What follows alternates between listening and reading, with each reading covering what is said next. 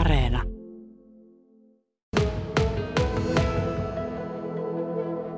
Niin, Jukka Saukko, tässä vaiheessa lähtö on todella lähellä. Ja nyt vielä nautitaan täällä takkatulen lämmöstä Ylistaron kotona, mutta kohta takka saa jäädä taakse. Kyllä, takka jää taakse ja tuota sitten... Sitten täytyy ruokkia sitä sisäistä takkaa, että lämpörit. Kyllä. Sanoitte tuossa aikaisemmin, että sun ääreisverenkiertosi ei ole paras mahdollinen. Ei ole siinä mielessä kyllä tosiaan, että se on ollut aina haasteena pilkkiharrastuksessa ja, ja tuota, metsästyksessä ja missä vaan tuolla luonnossa, että tuota, vähänkin tulee paikallaan seisomista, niin tuota, tahtoo olla sormenpäät ja varpaan, jotka ensimmäisenä sitten kylmettyy. Mutta muuten et ole mikään ihan eilisen teidän turisti, joka nyt olisi vaan keksinyt jonkun tällaisen uuden vuoden idean, että taidanpa hiihtää tässä tuota itärajan päästä päähän alhaalta ylös. Tämä ei ole mikään ihan pikkujuttu, mutta sulla taitaa jo olla erä- ja liikunta-CVtä taustalla sen verran ja rahkeita, että tällaiseen uskaltaa ryhtyä. Joo, kyllä siinä tosiaan tuli Suomi melottaa tuossa kaksituhattakuusitoista halki ja siinä ensimmäistä kertaa pitemmällä reissulla sitten testattua, että riittääkö henkinen kantti ja fysiikkapuoli. Ja ihan hyvinhän se meni.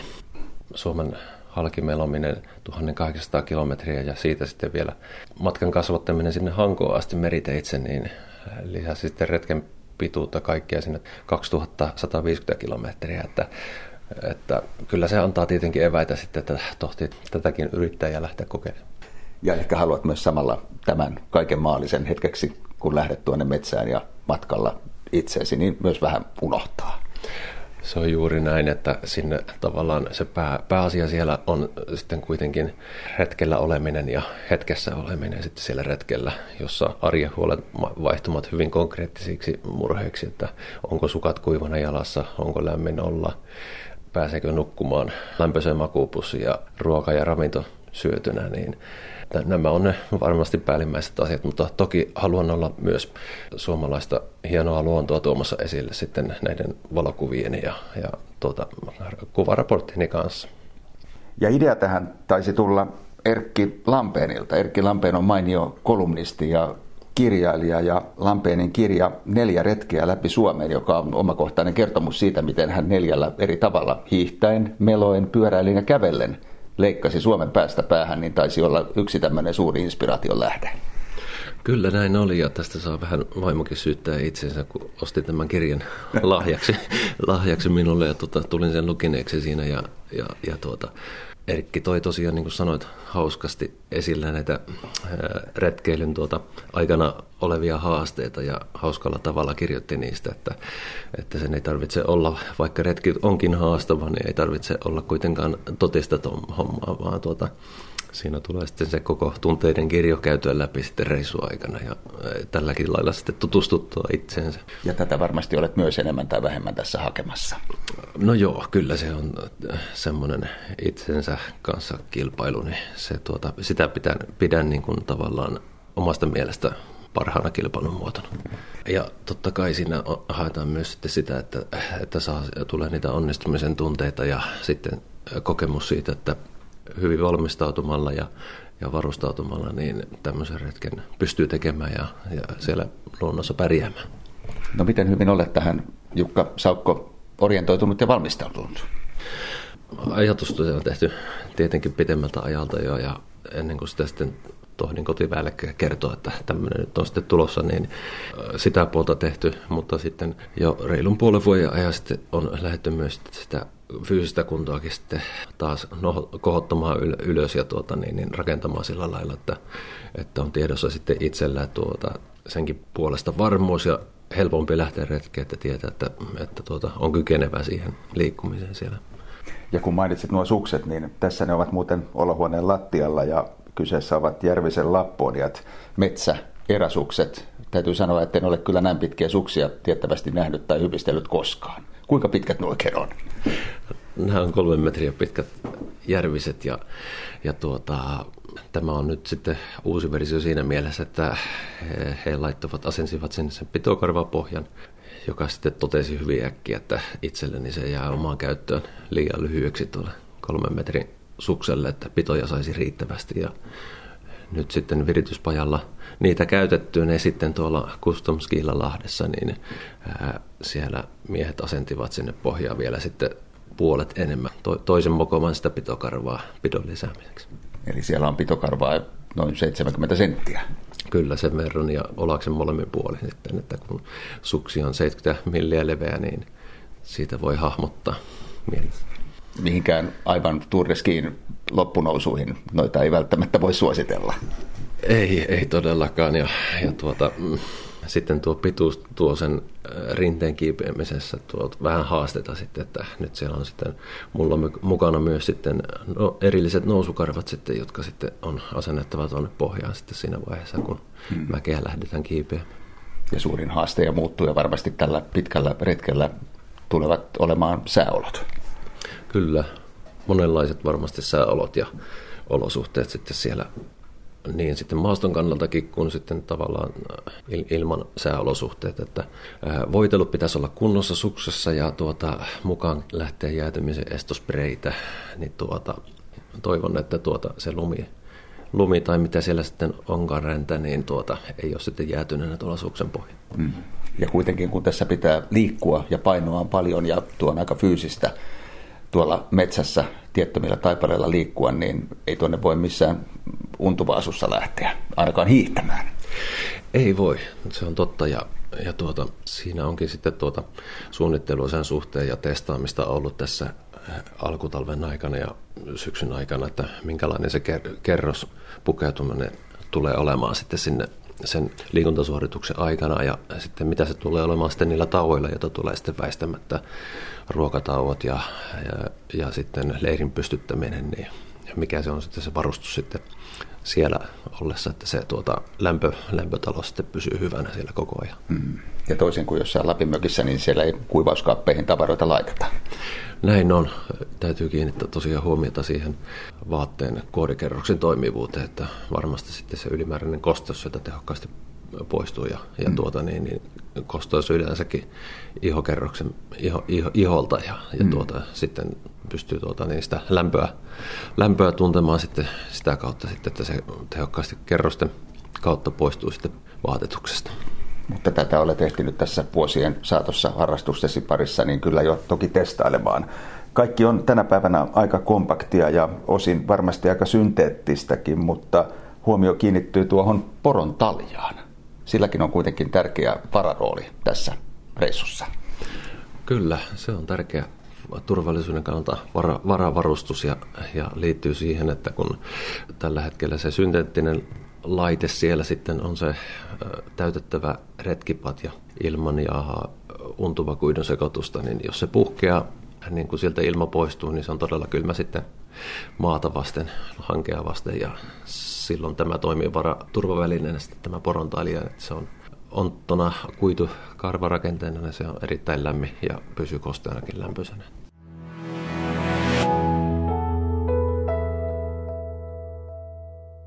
No vaikka oletkin lähdössä matkaan yksin ja tulet käytännössä tuon kuusikymmentäviisi vuorokautta enemmän tai vähemmän kulkemaan tuota itärajaa etelästä pohjoiseen koko ajan yksin, niin sulla on kuitenkin mukana muutaman hengen huoltojoukotkin. Minkälainen rooli heillä on?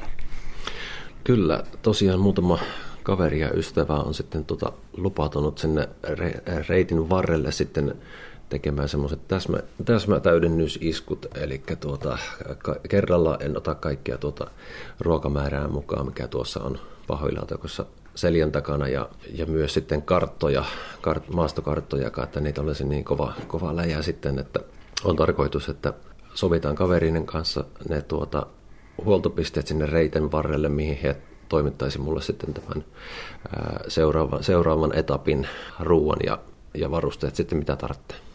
Ja tässä keittiön pöydällä on yksi erikoinen härveli, vaikka olen kaikenlaisia erähärpäkkeitä nähnyt, niin tällaista en olekaan. Tämä on nimittäin ilmeisesti aika tärkeä elementti matkassa. Se on tuollainen modifioitu generaattori, jonka on tarkoitus tuottaa sulle ilmeisesti virtaa.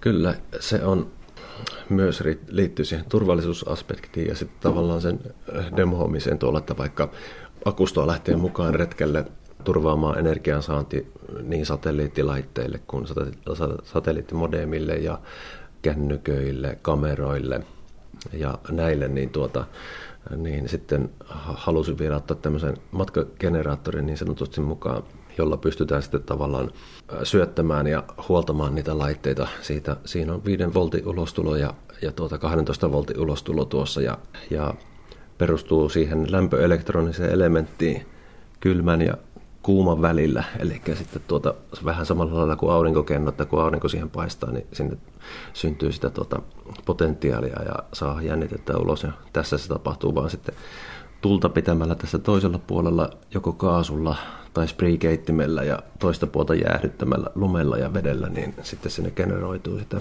jännitettä käytettäväksi. Eli tuolla voi vehkeitä ladata. Kyllä. Oletko sellaisten tiettömien taipaleiden äärellä tuossa reissussa, Jukka Saukko, että siellä eivät välttämättä kännykätkään joka paikassa kanna?